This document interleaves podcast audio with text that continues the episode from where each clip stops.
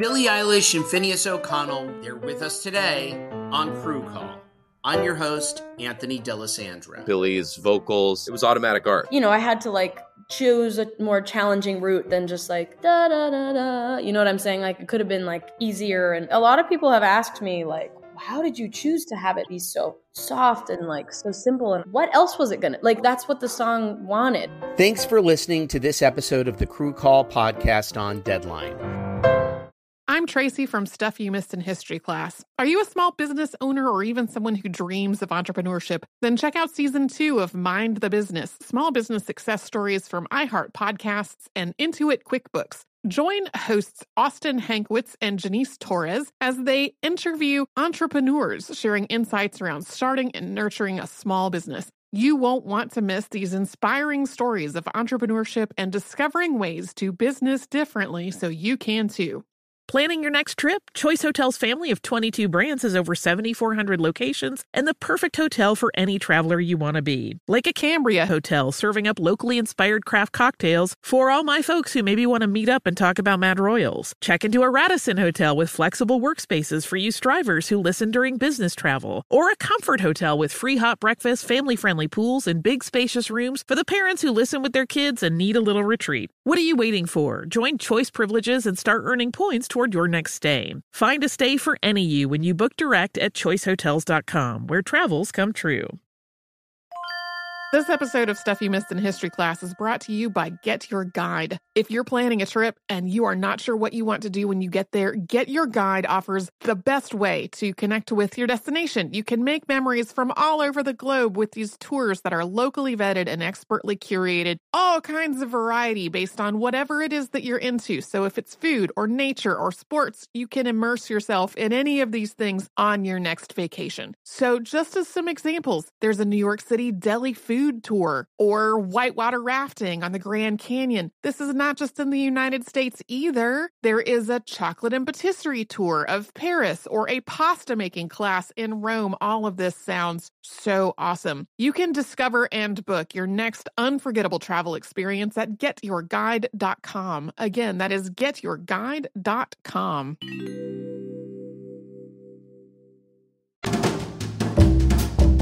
Happy Saturday, everyone.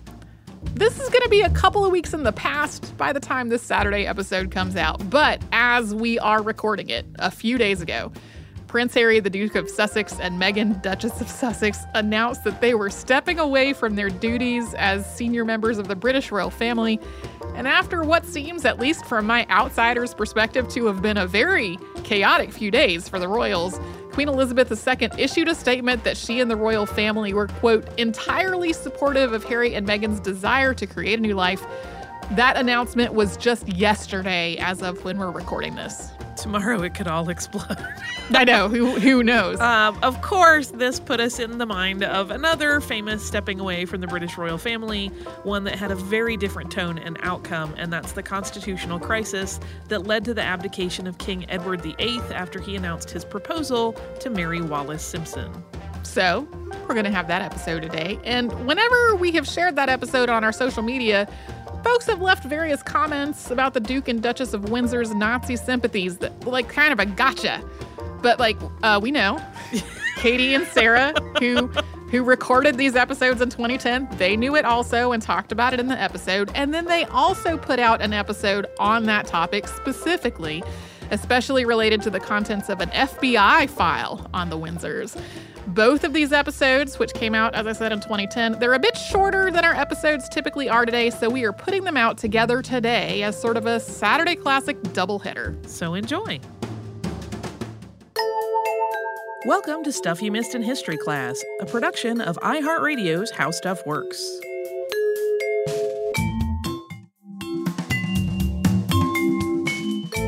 Welcome to the podcast. I'm Katie Lambert. And I'm Sarah Dowdy. And Katie and I have had so much fun talking about royal scandals recently that we're going to talk about at least one more.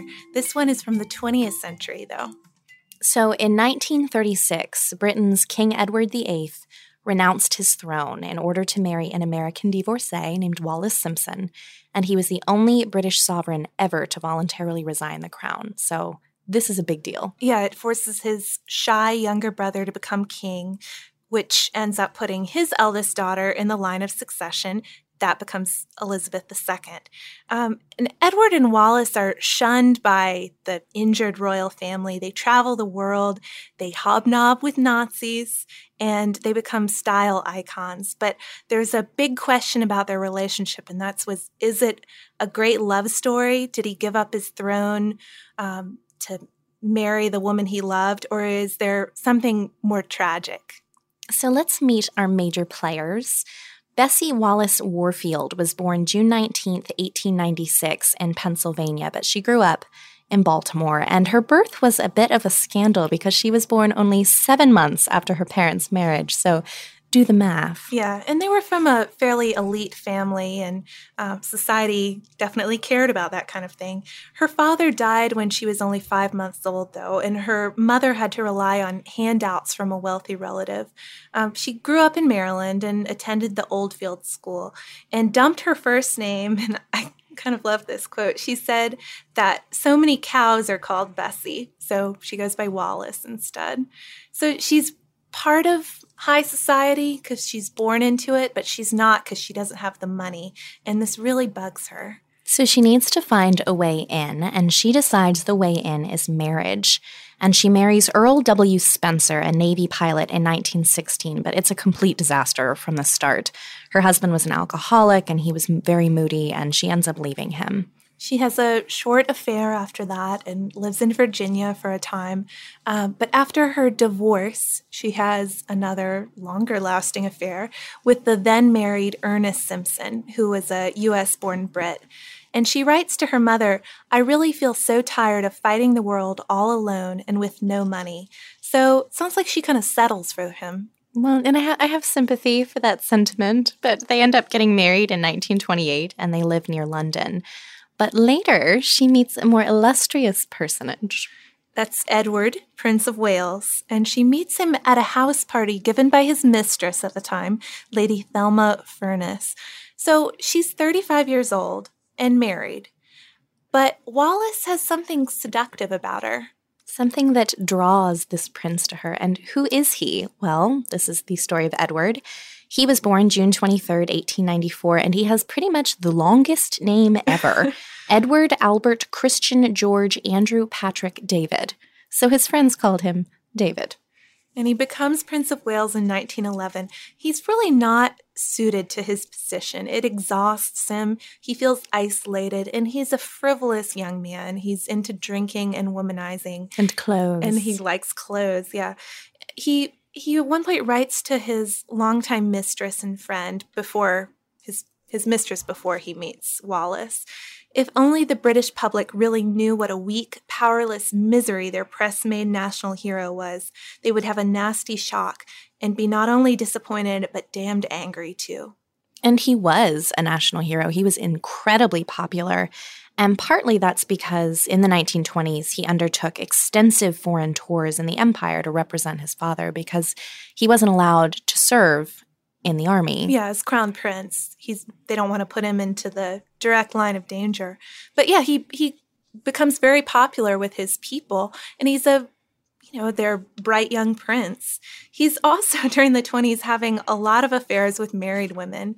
Um, and kind of a weird side note that is really not related to anything here. He's somewhat of an authority on horticulture, especially roses. His father gave him a a refuge, Fort Belvedere, and he entertained his friends there. And he had a he had an unconventional set of friends. They weren't drawn from just the same aristocracy that generations of monarchs had been hanging out with. They were more like the high society. All right. So we've got this picture, you know, champagne and roses and clothes and lots of women, but soon there's only one woman. So after Wallis and Edward meet, they're just friendly for a while, but by 1934, Edward is a regular visitor to the Simpson home, and their relationship is probably consummated around this time, not to be too detailed. Yeah, and she tells her aunt it requires great tact to manage both men.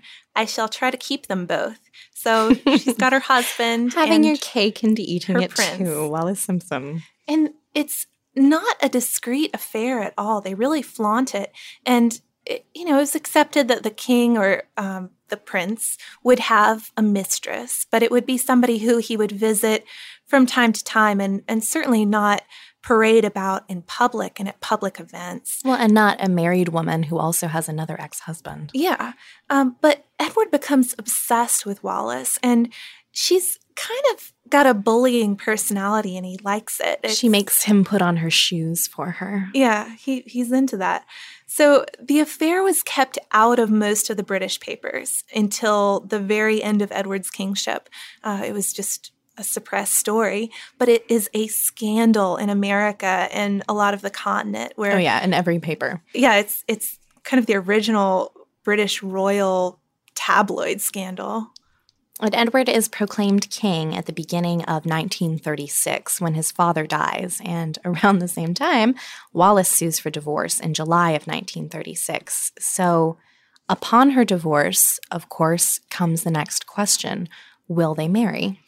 Edward wants to marry Wallis, and he tries to get his family's acceptance, and they're not going for it at all. Also against him is the Church of England, of which he's head, and most of the politicians in Britain and the Commonwealth. His only notable ally is Churchill, who's out of power at the time.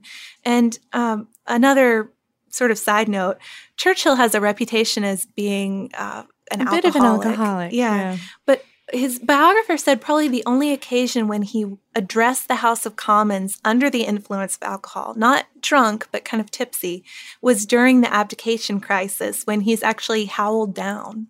And there are discussions of a morganatic marriage pursued, which is something we talked a little bit about in the Madame de Maintenon um, podcast. Yeah, a marriage of, of social unequals. Right, where she wouldn't become queen, but they would be together. And their children wouldn't inherit rights. Right. But Prime Minister Stanley Baldwin tells Edward that is absolutely not happening. It's not an option.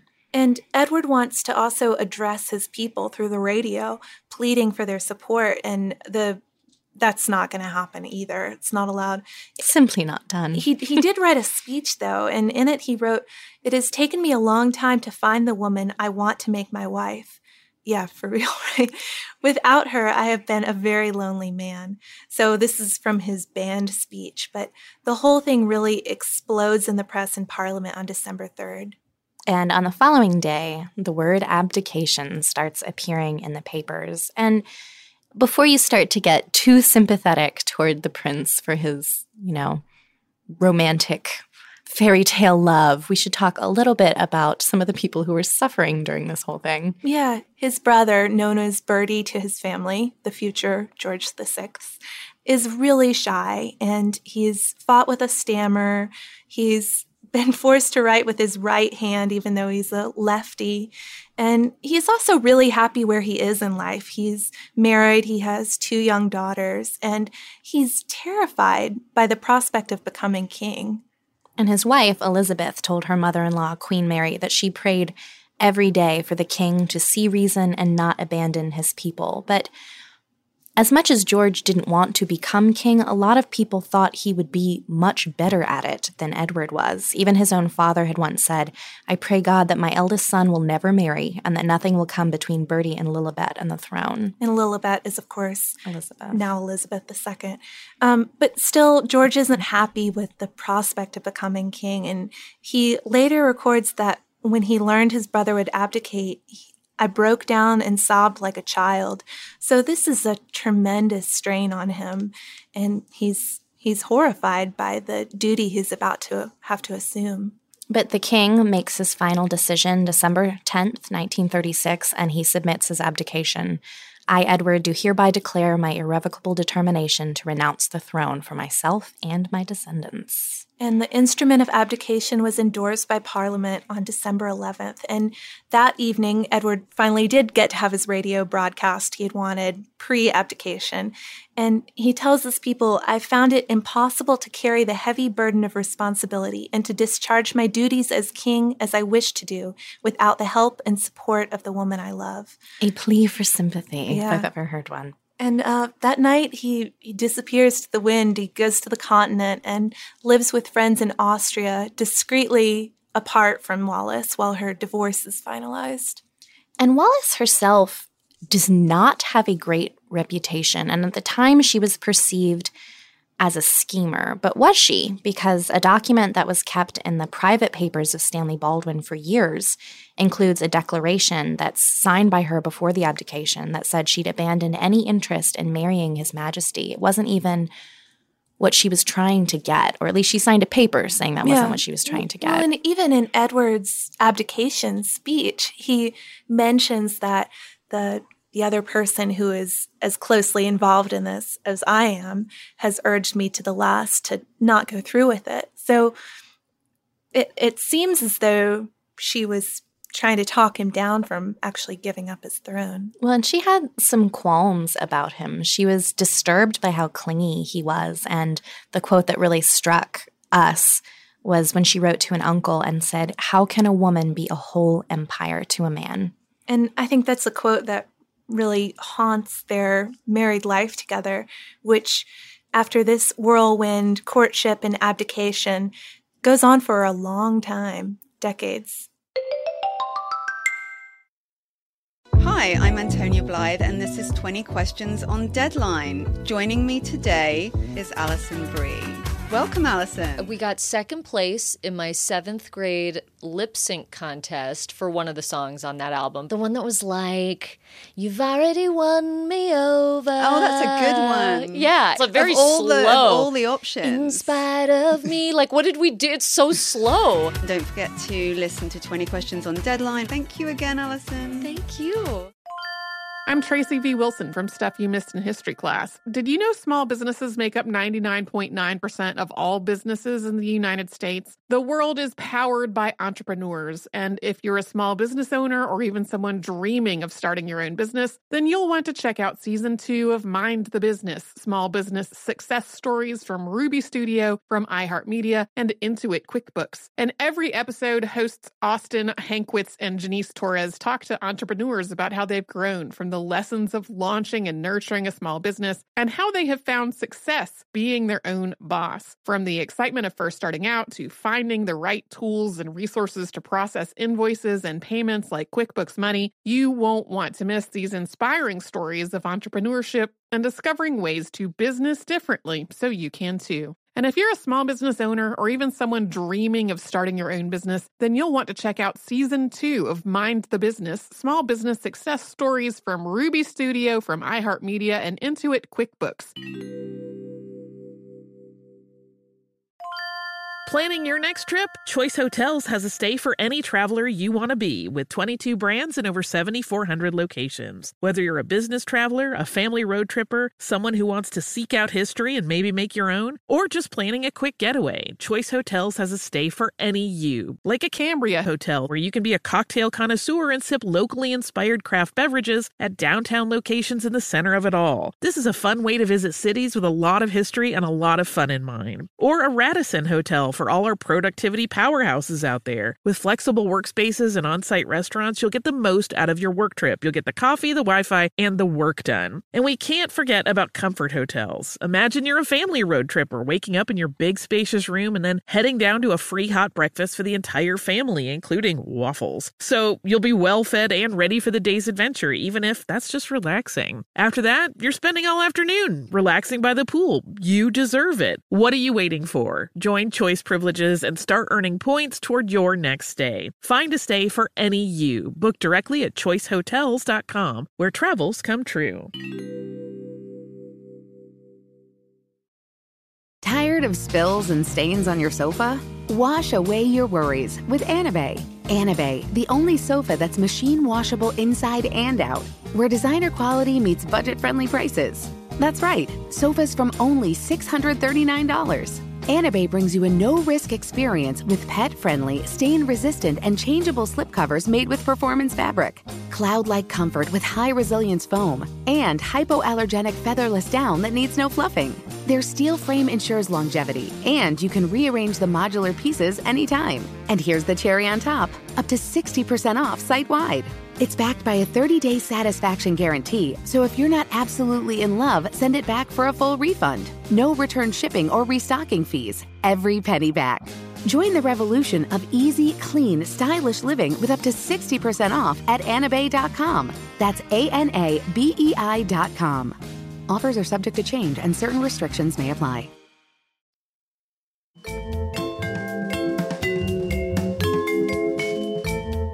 So, what's next? Edward is named the Duke of Windsor by his brother, who's now George VI, and Wallis's divorce is finalized. They're married June 3rd, 1937, by a Church of England clergyman at the Chateau de Candé in France. And even though Wallis is now Duchess of Windsor, the title of Royal Highness is not extended to her. And that's um, a big deal. It is a big deal. It's something that really bothers Edward for the rest of his life. Um, they live in France for the next two years and visit other countries, most famously visiting infamously, Germany. Perhaps. Yeah, infamously. um, they're actually honored by Nazi officials in October of 1937 and have an interview with Hitler. Um, the pro German sympathies of the couple end up becoming the subject of an FBI investigation in 1941 and also the subject of a later podcast. So we're going to sort of skip over this Nazi period. So we'll jump ahead to 1940 when their pro Nazi sympathies have become so obvious that Churchill has basically exiled them to the Bahamas. The Duke is now the governor there. So they stay in the Bahamas pretty much for the duration of the war, returning to France in 1945. And they took up a life as members of the international set, a very flashy celebrity kind of life that was reported in every single paper. Time magazine even named Wallis Simpson their first woman of the year. They'd only had man of the year since then because she was so talked about. Yeah, and pugs and platinum are how I think Katie and I like to define them. She um, had 11 pugs at some point and they had really cool names she, Imp and Disraeli. Yeah, she'd give them homemade dog biscuits and let them cuddle up on her bed with her. Um, she was also really into clothing and jewelry and wore flashy stuff, big jewels and lots of yellow gold. But interestingly, she banned uh, anything but platinum from her dinner parties. I guess it seemed fancier to her. And while they were very rich, Edward in his later years became very concerned about their finances. He argued with his brother about his annual allowance and refused to live in the United States as a private citizen because he didn't want to deal with the taxes. Yeah, I think that's to be expected for someone who was born to be a king and who was king and, and living like a king has to settle for you know living like a very wealthy man instead of a king and Edward's personality, not just his fortune, has also changed since the abdication. He becomes, as his biographer Philip Ziegler says, reactionary to the point of caricature, even though before the war he'd had many of the same values as conservatives. Yeah, he's, he's kind of embittered by his situation. And he's very dependent on Wallis, too. He's a very dependent husband. And as we said earlier, still outraged over the fact that she can't style herself as royal highness. Right, and she's not received as as she would be usually. So because of some of this, he only makes short visits to England. He goes back for the funeral of his brother George VI and he goes back for the funeral of his mother, Queen Mary. And he even writes upon Queen Mary's death to Wallis, What a smug, stinking lot my relations are, and you've never seen such a seedy, worn out bunch of old hags most of them have become. So bitter, bitter words. From, Very bitter. He's Edward. never gotten over his family's unwillingness to accept Wallis as one of their own the queen mom always hated her, but her daughter, Elizabeth II, eventually attempted a reconciliation with Edward near the end of his life. And he was very ill. He was in bed, dying his, of throat cancer. Right, and his doctors had taken care to cover up, you know, some of the tubing and machinery that he was using to live. Yes, and he was told not to get up because he was so ill. But when she came in the room, he rose and he bowed to her, and she was very touched by that display of respect. So, Edward dies of his throat cancer on the 28th of May, 1972, in Paris, and is buried near Windsor. And the Duchess spent her remaining time um, in isolation and in increasingly poor health. She's kind of lost without the Duke, it seems. And she dies in 1986 and is buried behind her husband at his request in the Royal Cemetery at Frogmore, also near Windsor Castle. But that's not the end of our story because several years ago, right after the Queen Mother died, there some new information came Some out. documents were released. Right, that said maybe Wallis was two timing Edward during their courtship. Actually, there's no maybe about it. No. She was. So, government papers from the time of abdication were subject to a 30 year rule of secrecy, you know, protecting people who were involved. And then some were considered so sensitive that it was decided they wouldn't be released for 100 years. But after the Queen Mother died, um, she was sort of the only living um, person who was very much involved in the in the documents. After she died, it was decided the papers could come out, and they. It turns out that both Simpson and Edward were under surveillance by a special branch of the Metropolitan Police. And while she was married, pursuing her affair with Edward, she also had a third lover named Guy Trundle, a married car salesman who lived in Mayfair. And he was a kept man. She gave him payments and also expensive presents. And Edward had absolutely no idea Wallis went to great lengths to conceal his existence. There was a lot on the line, I understand. So this puts a little bit of a damper, I'd say, on the on the fairy tale romance. And it also shows just how complex their relationship was. Right. Biographies of Wallis seem to either go the way of being really salacious and gossipy or whitewashing the entire thing. So, So, it's just a grand romance. right. And it's and it's hard to find that that middle bit. Definitely.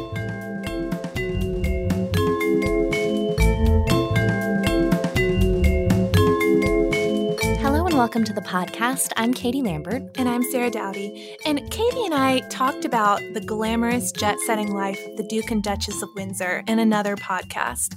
And we only briefly touched on what most people would consider the dark side of their life. And a good symbol of the dark side of their life would be the picture of Adolf Hitler kissing the hand of the Duchess of Windsor. Which certainly does suggest problems. Right. And this all starts with a good example their wedding, their much talked about wedding. Wallis and Edward were married at the Chateau de Candé in France, which was owned by a man named Charles Bedaux. He was an eccentric millionaire known for his work with scientific management and also for an expedition he sponsored called the Champagne Safari.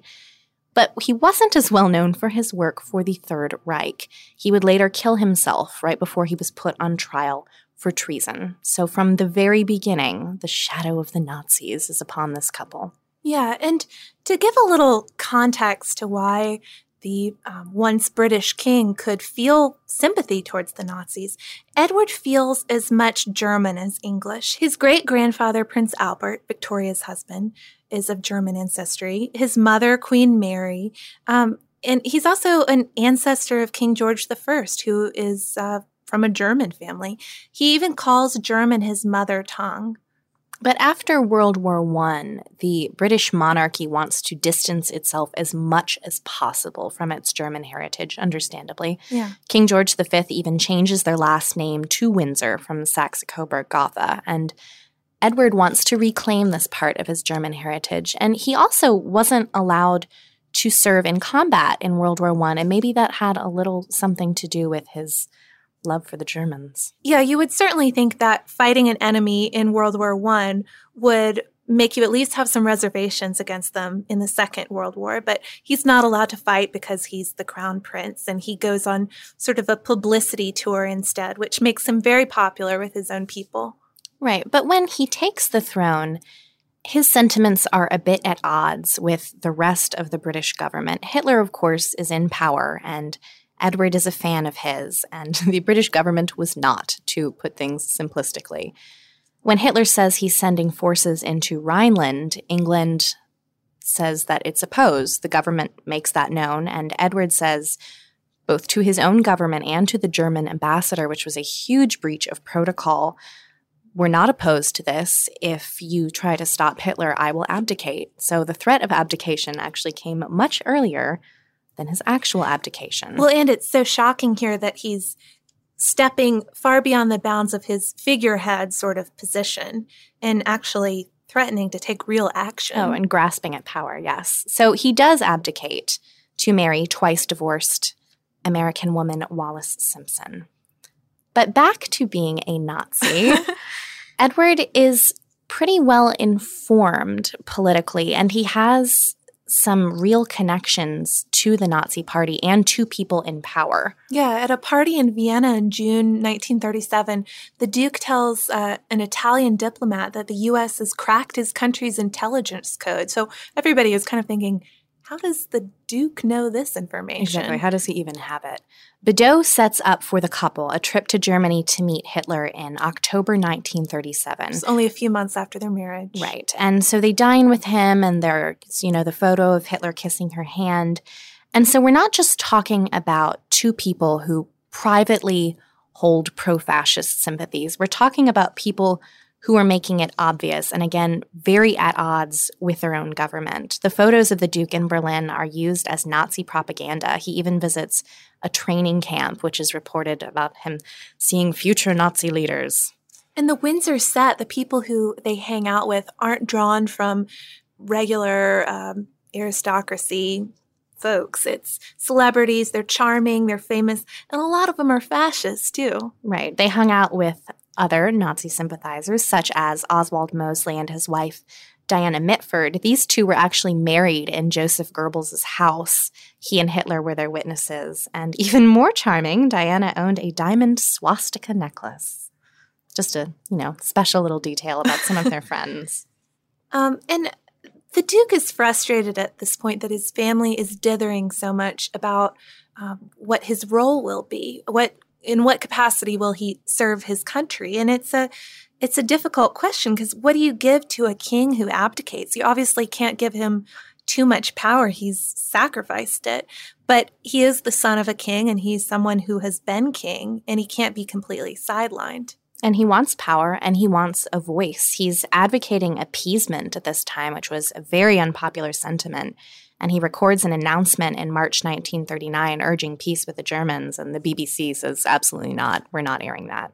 So Britain declares war September 1939, and the Duke is stationed in France a, as a British liaison, but he's also communicating with the Nazis. The German minister mentions in a letter that he has a direct line of contact to the Duke. And in May 1940, the Duke gets helpful information to Hitler, who's in Belgium and trying to invade France. And this is when the red flags start popping up for people like Winston Churchill. Yeah. Welcome to the Scene to Scene podcast. I am your host, Valerie Complex. Today, I am chatting with Ji Young Yoo. Ji Young stars as co lead in the six part limited series Expats. I think I learn a little bit with every character that I play. I think usually I play a character and it causes enough introspection that I learn something about myself. I honestly can't gush enough about Freaky Tales. I'm so excited to share it with more people. If you like what you hear, be sure to review, like, and subscribe to the Scene to Scene podcast I'm Tracy V. Wilson from Stuff You Missed in History class. Did you know small businesses make up 99.9% of all businesses in the United States? The world is powered by entrepreneurs, and if you're a small business owner or even someone dreaming of starting your own business, then you'll want to check out season two of Mind the Business Small Business Success Stories from Ruby Studio, from iHeartMedia, and Intuit QuickBooks. And every episode, hosts Austin Hankwitz and Janice Torres talk to entrepreneurs about how they've grown from the lessons of launching and nurturing a small business and how they have found success being their own boss. From the excitement of first starting out to finding the right tools and resources to process invoices and payments like QuickBooks Money, you won't want to miss these inspiring stories of entrepreneurship and discovering ways to business differently so you can too. And if you're a small business owner or even someone dreaming of starting your own business, then you'll want to check out season two of Mind the Business Small Business Success Stories from Ruby Studio, from iHeartMedia, and Intuit QuickBooks. Planning your next trip? Choice Hotels has a stay for any traveler you want to be with 22 brands and over 7,400 locations. Whether you're a business traveler, a family road tripper, someone who wants to seek out history and maybe make your own, or just planning a quick getaway, Choice Hotels has a stay for any you. Like a Cambria Hotel, where you can be a cocktail connoisseur and sip locally inspired craft beverages at downtown locations in the center of it all. This is a fun way to visit cities with a lot of history and a lot of fun in mind. Or a Radisson Hotel for for all our productivity powerhouses out there. With flexible workspaces and on site restaurants, you'll get the most out of your work trip. You'll get the coffee, the Wi Fi, and the work done. And we can't forget about comfort hotels. Imagine you're a family road trip or waking up in your big spacious room and then heading down to a free hot breakfast for the entire family, including waffles. So you'll be well fed and ready for the day's adventure, even if that's just relaxing. After that, you're spending all afternoon relaxing by the pool. You deserve it. What are you waiting for? Join Choice Privileges and start earning points toward your next stay. Find a stay for any you. Book directly at choicehotels.com, where travels come true. Tired of spills and stains on your sofa? Wash away your worries with Anabei. Anabei, the only sofa that's machine washable inside and out, where designer quality meets budget friendly prices. That's right, sofas from only $639. Anabei brings you a no risk experience with pet friendly, stain resistant, and changeable slipcovers made with performance fabric, cloud like comfort with high resilience foam, and hypoallergenic featherless down that needs no fluffing. Their steel frame ensures longevity, and you can rearrange the modular pieces anytime. And here's the cherry on top up to 60% off site wide. It's backed by a 30 day satisfaction guarantee, so if you're not absolutely in love, send it back for a full refund. No return shipping or restocking fees. Every penny back. Join the revolution of easy, clean, stylish living with up to 60% off at anabei.com. That's A N A B E I.com. Offers are subject to change and certain restrictions may apply.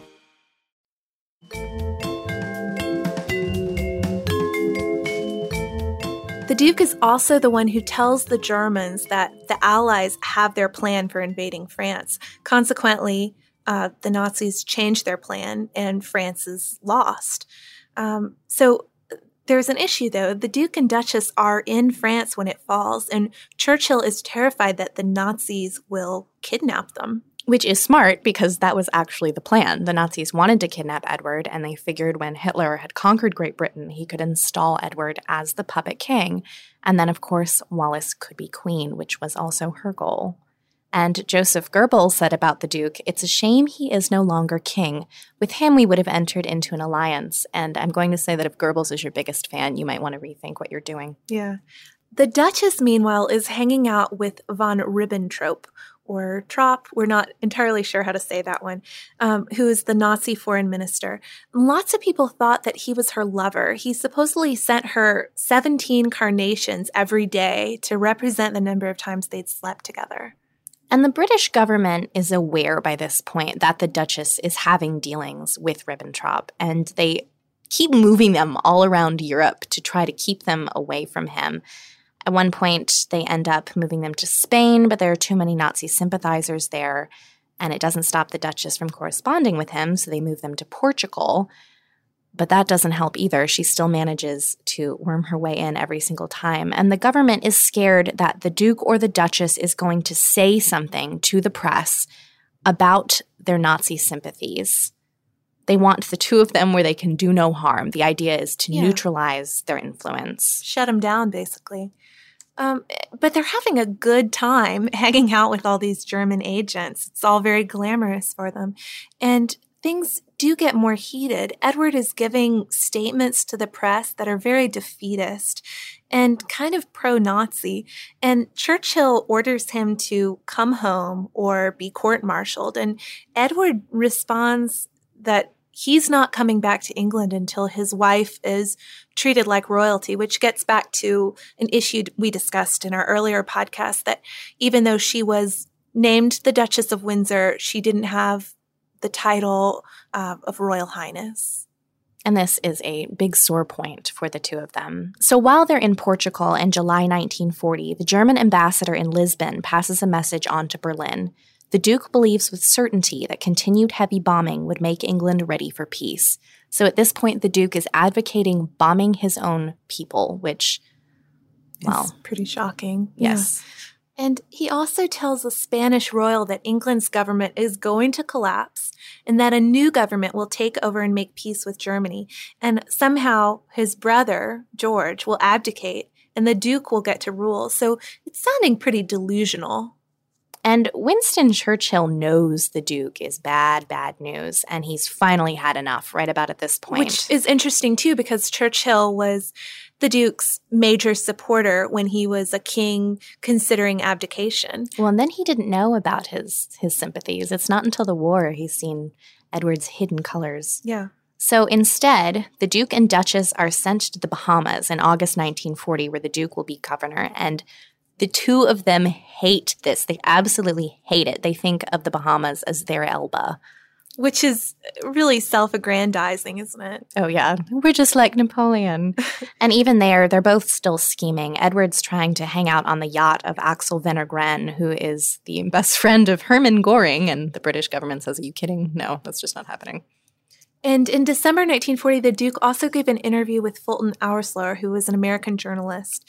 And in it, he said that Hitler was a great man and the right and logical leader of Germany. And he also wanted Roosevelt to act as some sort of mediator, which obviously Roosevelt, I mean, no way, that's not happening. In um, 1941, even Roosevelt put them under FBI surveillance when they were visiting Miami. And supposedly, she was going to visit a dentist, but she did all sorts of sketchy things like this. She was sending all of her dry cleaning to New York. Why would you send your dry cleaning to New York if you lived in the Bahamas? Unless you were passing secret messages along. So the FBI report has some shocking things to reveal, and the big bomb was that it was the Duchess's politics that made it impossible for Edward to marry her and keep the throne. It had nothing to do with her divorces, which had been the official line all along. And so, really, Wallis Simpson may have saved us all from the Nazi king. So, yeah, that's obviously the big shocker from the FBI report. But it also mentioned things like the Duke was drunk a lot of the time, and the Duchess told people that he was impotent, and she was the only person who could actually satisfy him. So, very uh, personal details for an FBI report, um, and pretty pretty surprising. Well, and it was a huge deal when these records came out because the monarchy in general had largely denied any allegations of Nazi sympathies, as had the official biographer of Edward. So these revelations were even more shocking. Well, it makes you wonder how much people knew at the time.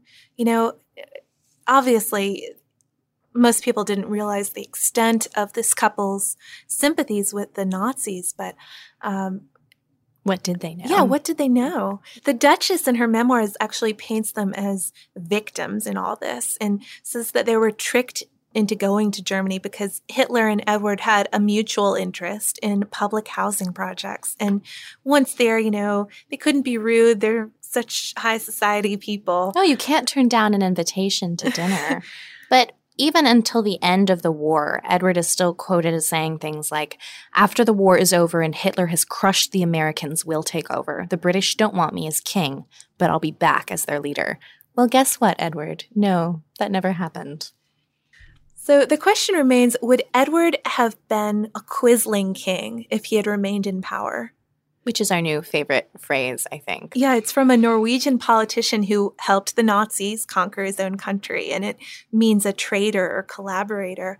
And um, it's a it's a scary thought, kind of, to imagine this pro-Nazi sympathizer remaining king of England. Well, and it couldn't help but remind me of when Prince Harry got in so much trouble for wearing that Nazi outfit on Halloween. Yeah. Learn some Windsor history, Harry. Well, and, and you're also forced to think of the comparison of the man who actually is king, Edward's younger brother, and his wife Elizabeth, who are so well known for their war efforts and keeping the country together and boosting morale by staying in London during the Blitz. Right. They were in Windsor Castle and Buckingham Palace the whole time, even though they were told to flee to Canada. They were, so they were actually almost killed in, in Buckingham Palace. it's quite a contrast and something to think about. Thank you so much for joining us today for this Saturday Classic. If you have heard any kind of email address or maybe a Facebook URL during the course of the episode, that might be obsolete. It might be doubly obsolete because we have changed our email address again.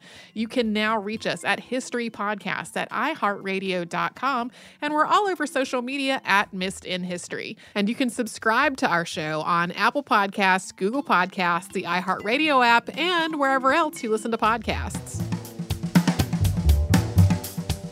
Stuff You Missed in History Class is a production of iHeartRadio's How Stuff Works. For more podcasts from iHeartRadio, visit the iHeartRadio app, Apple Podcasts, or wherever you listen to your favorite shows. Hi, I'm Antonia Blythe, and this is 20 Questions on Deadline. Joining me today is Alison Brie. Welcome, Alison. We got second place in my seventh grade lip sync contest for one of the songs on that album. The one that was like, You've already won me over. Oh, that's a good one. Yeah. It's a very of all slow. The, of all the options. In spite of me. Like, what did we do? It's so slow. Don't forget to listen to 20 Questions on Deadline. Thank you again, Alison. Thank you.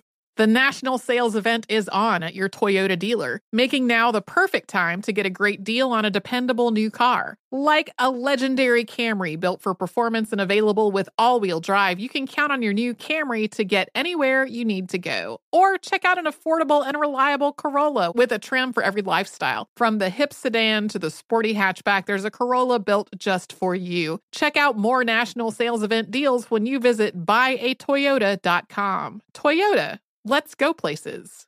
No one likes to talk about money. Am I saving enough? Can I buy a house? Am I paying too much in taxes? Will I be able to retire? What if you could unlock insights about your finances in less than five minutes with a clear picture of where you stand today and where your money can work harder? Now you can. Visit facet.com to take the free quiz and get your financial wellness score today. That's F A C E T.com. This ad is sponsored by Facet. Facet Wealth Incorporated is an SEC registered investment advisor. This is not an offer to buy or sell securities, nor is it investment, legal, or tax advice. Zigazoo has made me zigzag. What I mean by that is, I swore I would never let my kids on social media, but now I'm setting them loose on Zigazoo. Zigazoo is a space for kids to post videos they've created and to share them with other kids just like them. Videos that are moderated by actual people. And since there are no comments or messaging, you don't have to worry about social trolling. Zigazoo, the world's largest social network for kids. Download the Zigazoo app today.